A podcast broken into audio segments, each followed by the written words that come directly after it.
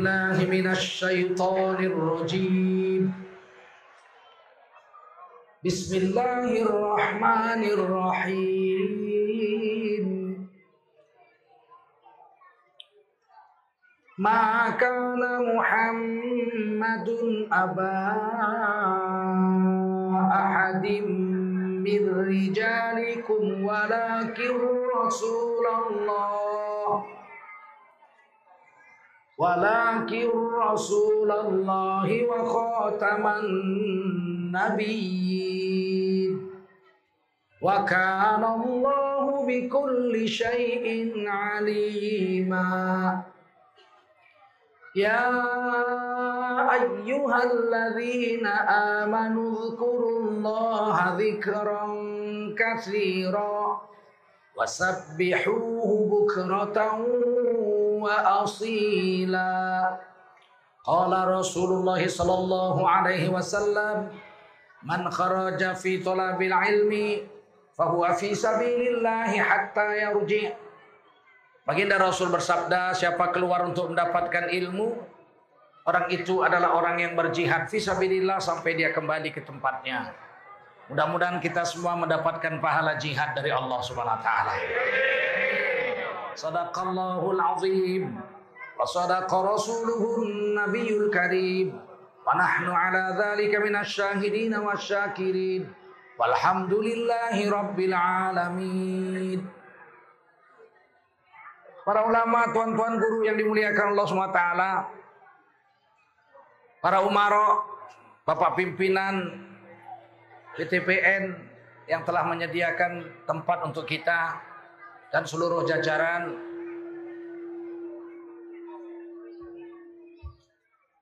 Anggota dewan yang tadi telah memberikan kita sambutan kepada kita. Bapak Camat, Bapak Lurah, Kepala Desa yang berhadir yang memuliakan Allah SWT Bapak-bapak, tokoh agama, tokoh masyarakat, tokoh adat, tokoh wanita, tokoh pemuda, Hadirin wal hadirat yang dimuliakan Allah Subhanahu wa taala. Wajiblah kita bersyukur pada Allah taala, salawat dan salam kita sampaikan untuk baginda Rasulullah sallallahu alaihi wasallam. Saya minta semua diam. Karena kita sedang dipayungi oleh malaikat-malaikat. Sampai ke langit dunia miliaran malaikat yang mayungi kita lebih banyak dari kita yang hadir la yaqaudu qaumun yadhkuruna illa hafathumul malaikah apabila satu kaum duduk rapat-rapat membicarakan agama Allah mengingati Allah membicarakan hukum-hukum yang mana yang halal yang mana yang haram maka bersusun-susunlah malaikat memayungi mereka sampai ke langit dunia ila sama'id dunia sampai ke langit. Jadi banyakan malaikatnya yang hadir. Tapi kita nggak boleh ngobrol-ngobrol. Kalau kita ngomong-ngomong dia pergi. Buat apa kami mayungi kamu? Kamu sendiri tidak menghormati majelis kamu. Mereka pergi. Rugilah kita jauh-jauh datang sini nggak dipayungi malaikat. Jadi tolong tahan diri. Jangan kita usir malaikat karena kita ngobrol-ngobrol. Kasihan yang lain yang diam. Wa umur rahmat dan Allah SWT sirami mereka dengan rahmat kasih sayang. Yang datang malam ini semua dapat rahmat. Kita masuk surga itu bukan karena banyak amal, tapi karena dapat rahmat. Kita masuk surga itu karena rahmat Allah, karena kasih sayang Allah. Malam ini semua dapat rahmat insya Allah. Amin. Wa nazalat alaihi musakinah. Diberi ketenangan jiwa. Tentram hati kita nggak ingat utang malam ini. Besok pulang baru ingat. Ketenangan jiwa itu sakinah namanya. Kata Imam Nawawi unzilat minas sama'i malal ala unzilat minas sama'i ma'al malaika. Sakinah itu sesuatu yang diturunkan Allah dari langit. Ikut malaikat beserta sakinah itu. Eh kalau ketenangan jiwa yang namanya sakinah itu ada malaikatnya. Habis baca Quran, hati kita tenang, adem. Itu sakinah, ada malaikat situ. Habis sholat tahajud, doa nangis-nangis, hati kita plong. Ada sakinah situ, malaikat ada situ.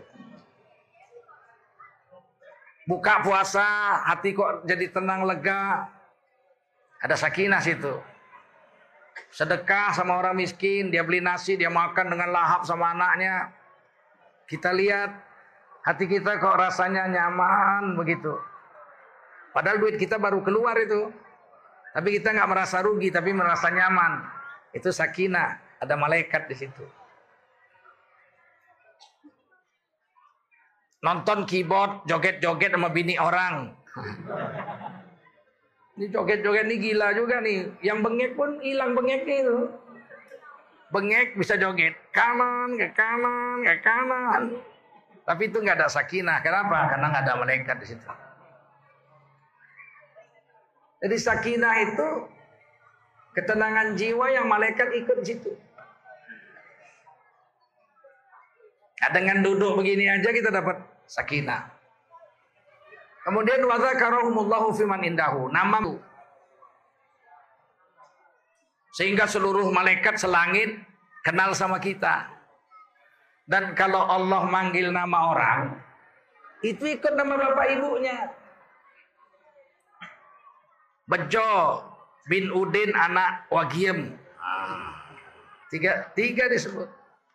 Allah nggak mau nyebut satu orang hamba nama dia sendiri nggak. Mesti nama bapaknya sama ibunya. Zulkarnain anak Rafiuddin, anak Anissa. Selalu begitu.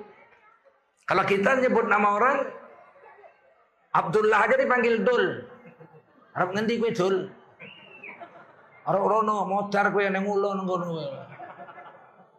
Manggil orang Abdullah aja dul. Nggak ada berkatan apa-apa di situ. Kalau Allah manggil hambanya, lengkap nama bapak dan ibunya. Di dunia ini kita nama bapak disebut waktu hidup. Bejo bin Udin. Nama ibunya nggak disebut. Kalau mati ditalkinkan mayat di kubur disebut nama ibunya. Bejo anak Anissa.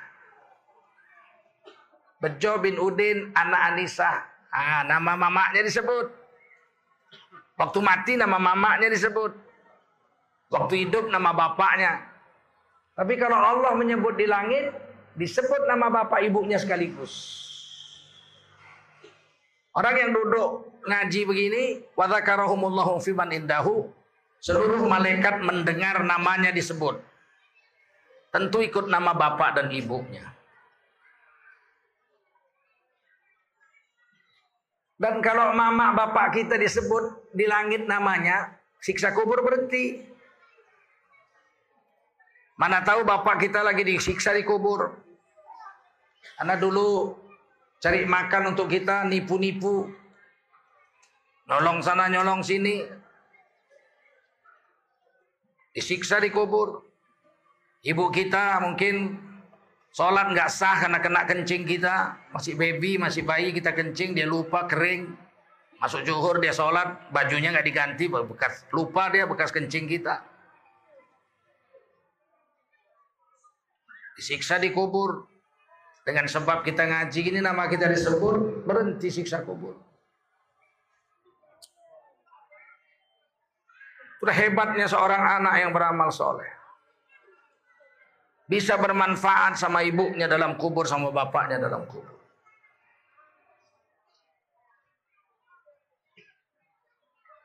Apalagi kalau kita sholat. Allahu Akbar kita takbir kita sebut nama Allah Allahu Akbar Allah berfirman dalam Quran setiap khutbah Jumat dibaca itu Fadhkurullaha yadhkurkum Maka kalau kau sebut nama Allah Allah akan sebut namamu. Zakaro artinya sebut. Wadhkur isma rabbika wa asila dan sebut-sebutlah nama Tuhanmu habis subuh habis asar. Zakaro di situ artinya sebut. Habis subuh habis asar nggak ada sholat sunat. Kita disuruh sebut-sebut nama Allah. Subhanallah, Alhamdulillah, Allah Akbar, La ilaha illallah, Wallahu Akbar, Wa la hawla wa la quwata illa billah. Allahu Allah, Ya Rahman, Ya Rahim. Ya Malik, Ya Kudus, Ya Jabbar. Oh, nama Allah sebut-sebut. Kalau kau sebut nama Allah, Allah sebut namamu. Kalau Allah sebut namamu, ikut nama bapak dan ibumu disebut. Kalau nama bapak dan ibumu disebut, maka kalau andai kata bapak ibumu sedang disiksa di kubur, berhenti siksa kubur itu. Karena menghormati namanya disebut Allah. Itu maksudnya fadhkurullah yadhkurkum. Kalau kau sebut nama Allah, Allah sebut namamu. Dan kalau Allah sebut namamu, ikut nama bapak ibumu. Bejo bin Udin anak Wagiem. Dan kalau disebut Allah nama bapak ibumu berhentilah siksa kubur kalau bapak ibumu sedang disiksa. Malaikat lagi mukulin. Begitu disebut Allahu Akbar kata anaknya. Allah katakan disebut bejo anak Udin putri putra Wagiem aku. Berhenti siksa kubur. Kata malaikat untung anakmu sholat. Nanti kalau anakmu gak sholat, pukul kau lagi. Begitu. Dibacanya Alhamdulillahi Rabbil Alamin. Segala puji bagi Allah Tuhan semesta alam. Allah jawab, Hamadani abdi. Hamba aku telah memuji aku. Jadi disebut. Maka durhakalah anak laki-laki, anak perempuan yang mengaku orang Islam nggak sholat. Dihitung anak durhaka bukan sama Allah aja. Sama orang tua juga. Kenapa? Karena dia membiarkan bapak ibunya disiksa. Karena nama bapak mamanya nggak disebut oleh Allah. Maka kalau kita mau sholat ingat itu. Aku mau sholat ini. Salah satu manfaat untuk diriku menyembah Allah. Menjalankan perintah Allah. Kedua adalah menyelamatkan bapak ibuku mana tahu sedang disiksa dalam kubur. Allahu Akbar. Jangan tinggalkan itu.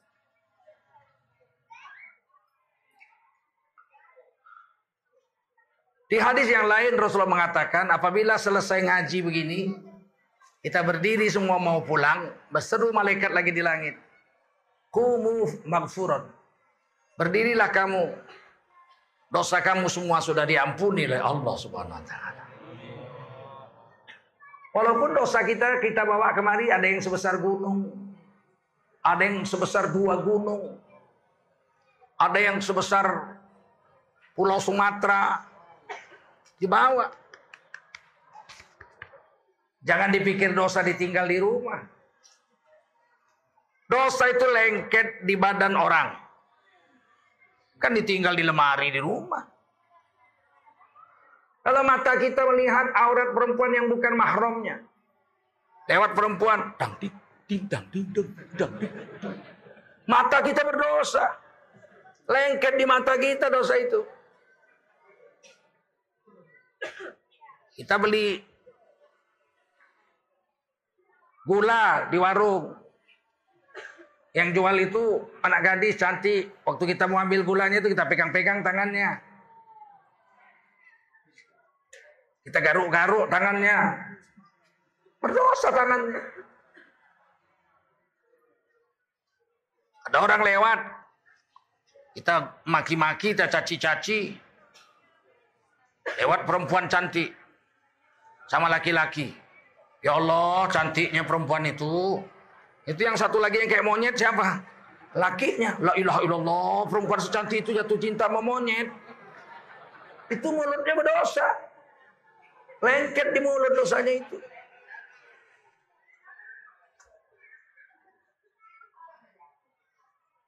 Dicurinya mangga orang. Dari kecil dipelihara mangganya itu dibungkus plastik biar jangan busuk. Gede, gede, gede, gede. Yang punya rumah lihat, Masya Allah udah mulai kuning. Besok saya ambil makan mangga lah saya ini. Malam-malam kita panjat. Besoknya tetangga bangun tinggal plastiknya aja. Mangganya kita ambil, kita kupas, kita makan. Mulut sampai ke perutnya berdosa. Dibawa ke mana-mana itu.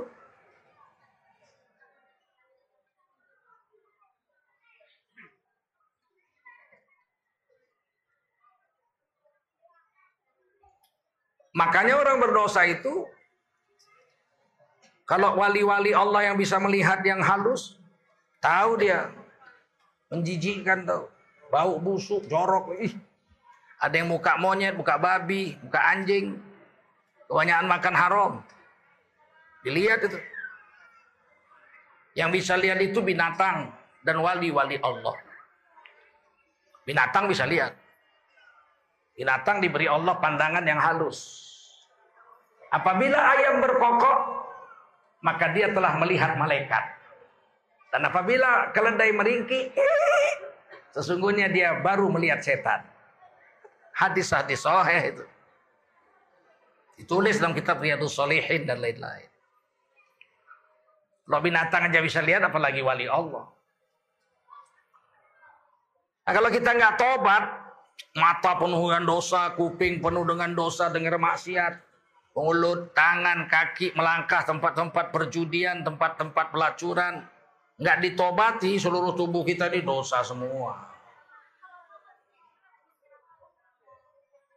Makanya kalau di kampung ibu saya di Bagan Syafiapi Riau sana banyak harimau. Sampai sekarang masih ratusan harimau. Masih ada empat ratusan harimau. Harimau Sumatera lagi sebesar-besar anak sapi. Itu kalau ada orang dimakan harimau di Bagan Syafiapi. Orang Bagan Syafiapi itu ngomong. Mm -mm. Dimakan harimau hijau. Iya. Apalah salahnya apalah dosanya sampai dimakan harimau dia. Berarti di kampung ibu saya itu semua terkenal itu. Yang dimakan harimau itu pasti orang berdosa. Kalau nggak meninggalkan sholat berzina, kalau nggak berzina durhaka sama ibu bapaknya. Sebab apa? Sebab harimau nggak berani memakan orang soleh. Nggak berani harimau. Sebab orang beriman yang soleh itu kata Allah khalifah di atas bumi. Wa huwallazi ja'alakum khalaifal. Dialah Allah yang telah menjadikan kamu semua orang beriman sebagai khalifah-khalifah Allah di atas dunia ini.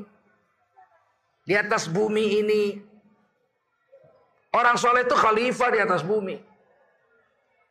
Penguasa bumi, wakil Allah di muka bumi. Mana berani harimau memakannya. Wakil Allah, khalifah Allah. Nggak berani buaya makan. Dulu kalau ada orang dimakan buaya, apalah salahnya, apalah dosanya. Sampai dimakan buaya dia. Ada. Mesti ada salah. Sekitar lima tahun yang lalu di Kampar Riau, ada anak durhaka, asik mukuli mamanya aja. Minta duit nggak kasih dipukulinya mamanya. Minta duit kasih dipukulinya mamanya. Nggak dikasih dipukuli. Satu hari dipukuli mamanya jerit-jerit. Orang kampung pun nggak berani nolong. Kalau aku, tetangga aku, anaknya mukuli mamanya. Kukufu terus. Kurang ajar kau mukul mamamu. Biarpun nggak ada hubungan sok-sok darah dengan saya. Jangan di mukaku kalian tampar bi mamamu. Kalau nggak aku cekekkan batang lehermu. Anak-anak durhaka musuh Allah. Betul? Apa gunanya kita jadi kiai kalau nggak jago kungfu? Jangan dibiarkan maksiat-maksiat, kejahatan-kejahatan di depan kita, kemungkaran kita biarin. Selesai dipukulinya mamanya berdarah-darah, keluar udah ditunggu harimau. Depan rumahnya itu. Dua ekor harimau putih di unyel-unyel sama harimau tuh, jerit-jerit digigit, nggak dimatiin, digigit, di unyel-unyel, dicakar-cakar, diterkem-terkem, di sampai berjam-jam baru mati. Tolong-tolong, siapa berani nolong? Berani nolong harimau nyokot orang. Divideokan aja sama orang dari rumah, ha, divideokan sampai mampus tuh anak. Kenapa? Karena dia mukuli mamanya, harimau pun jijik lihat dia.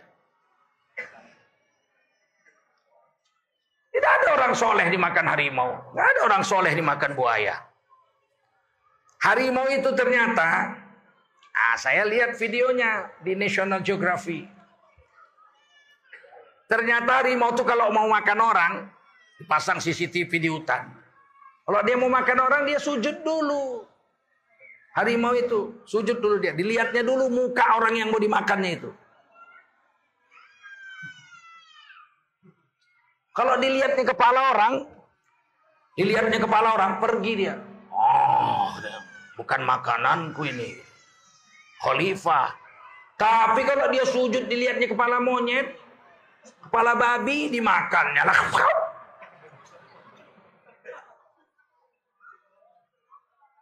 Jangan kita pikir muka kita ini muka orang. Kalau banyak dosa kita buat muka monyet, muka babi, muka anjing kita ini. Kita aja belum nampak, binatang udah nampak. Makanya orang pulang dari sholat berjemaah ke masjid lewat depan anjing. Mana berani anjing gonggong.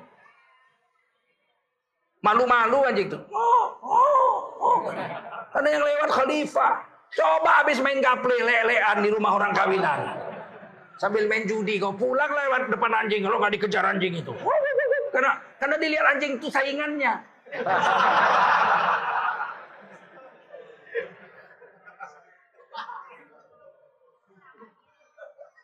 Saya tidak dongeng ini, nggak dongeng. Qurannya jelas saya baca tadi, surah Al-A'raf ayat terakhir. Hadisnya kita buat aja, baca aja lihat solih itu. Barang siapa yang sholat berjemaah di masjid bersama imam. Oh, sholat berjemaah ke masjid kan hebat ya. Tapi gerakannya mendului imam. Imamnya baru Allah, dia udah bar. Ah, imamnya baru Allah, bar.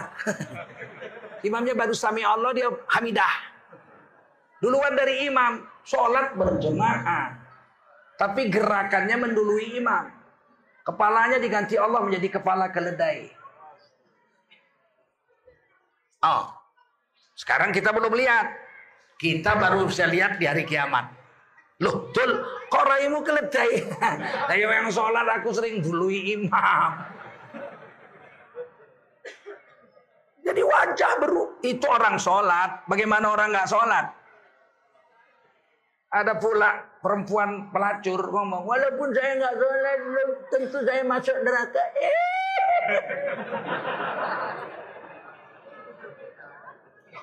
Orang yang sholat belum tentu masuk surga. Karena masuk surga rahmat Allah. Tapi orang yang nggak sholat pasti masuk neraka. Kalau orang nggak sholat pasti masuk. Orang yang sholat belum tentu masuk tapi yang nggak sholat pasti masuk. Begitu. Jangan dibalik. Walaupun saya lonte. Eh, Apa sih namanya lonte itu?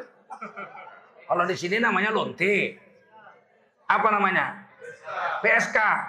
Kita jangan kasar Pak Ustadz. Lonte itu kasar. Harus dialusin. Apa halusnya? PSK. Apa PSK itu? Kerja seks komersil. Lah kapan dia kerja? Bayar pajak juga enggak. Ada pelacur bayar pajak? Kerjanya apa ngangkang aja? Pelacur kok dihalus-halusi. Kalau pelacur bilang pelacur, betul? Kalau nenekku dibilangnya lo apa sundel, sundal kau katanya. Ha. Kalau bamaku lebih kasar, lonte katanya. Ha. Sekarang dihalusi PSK. Giliran ulama pakai jubah serban, kadal gurun. Kadrun. Ulama dibilang kadrun. Giliran pelacur, jangan bilang pelacur Pak, terlalu kasar Pak. PSK Pak. Otaknya udah rusak ini kurasa. Kebanyakan minum kencing kurasa.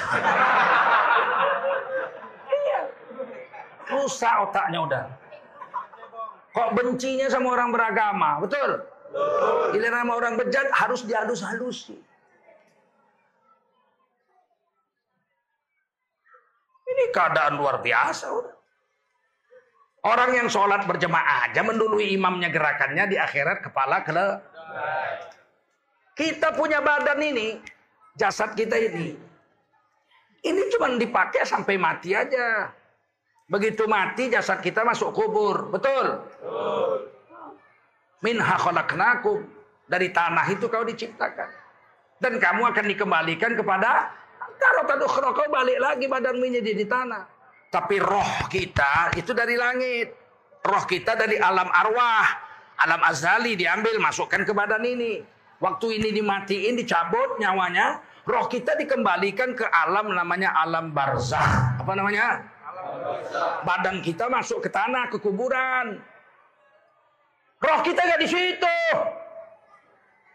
roh kita ke alam barzah, badan kita ke kubur.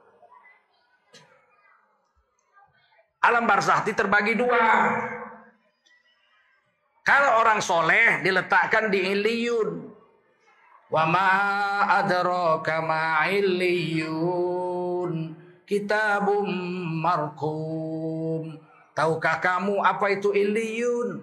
Iliyun itu adalah tempat yang pasti berkumpulnya roh orang-orang yang sudah mati menunggu hari kiamat kalau dia orang soleh. Kalau dia orang bejat, kalau dia orang kafir, dicabut nyawanya, tanah badannya ditanam di tanah atau dibakar atau diapain lah. Rohnya dimasukkan ke alam barzakh namanya sijin. Apa? Wa ma adraka ma sijin.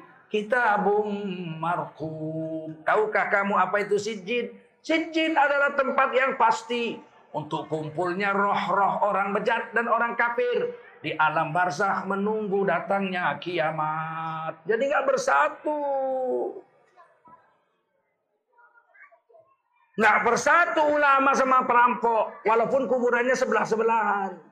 Kalau bersatu mana bisa istirahat kiainya. Tiap hari nyerit-jerit yang sebelah, wadah! Dikebukin malaikat, wadah! Mana bisa istirahat dia ya enggak? Makanya nggak sama. Meskipun dikubur sebelah-sebelahan, rohnya nggak satu tempat. Yang satu di Iliyun, yang satu di Sid.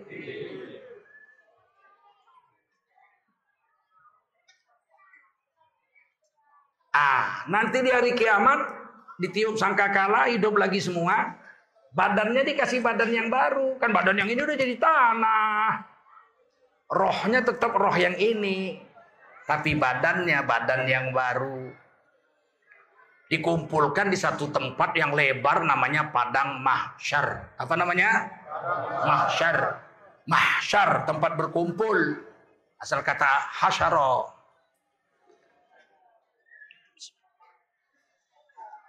Nah, di padang mahsyar tanahnya dari tembaga, matahari yang baru yang ini kan udah dicium sangkakala udah musnah. Diciptakan matahari baru satu jengkal di atas kepala. Mailan. Min raksi. Satu jengkal aja di atas kepala. Yang ini 150 juta kilometer nih. Jaraknya ini, yang ini. Matahari yang ini. Berjemurlah kita tiga jam, berkunang-kunang mas. Bagaimana kalau sejengkal di atas kepala, lantainya tembaga bos. Bukan tanah. Hmm, maka banyak orang yang berenang-renang di lautan keringatnya mendidih. Ada yang sedengkulnya, ada yang semata kakinya, ada yang sepahanya, ada yang semulut, ada yang kelelep. Di keringatnya masing-masing mendidih. Paham? Ya Allah ya Basir Ya Sami'u ya Alim Ya Hayyu ya Qayyum Birahmatika astaghith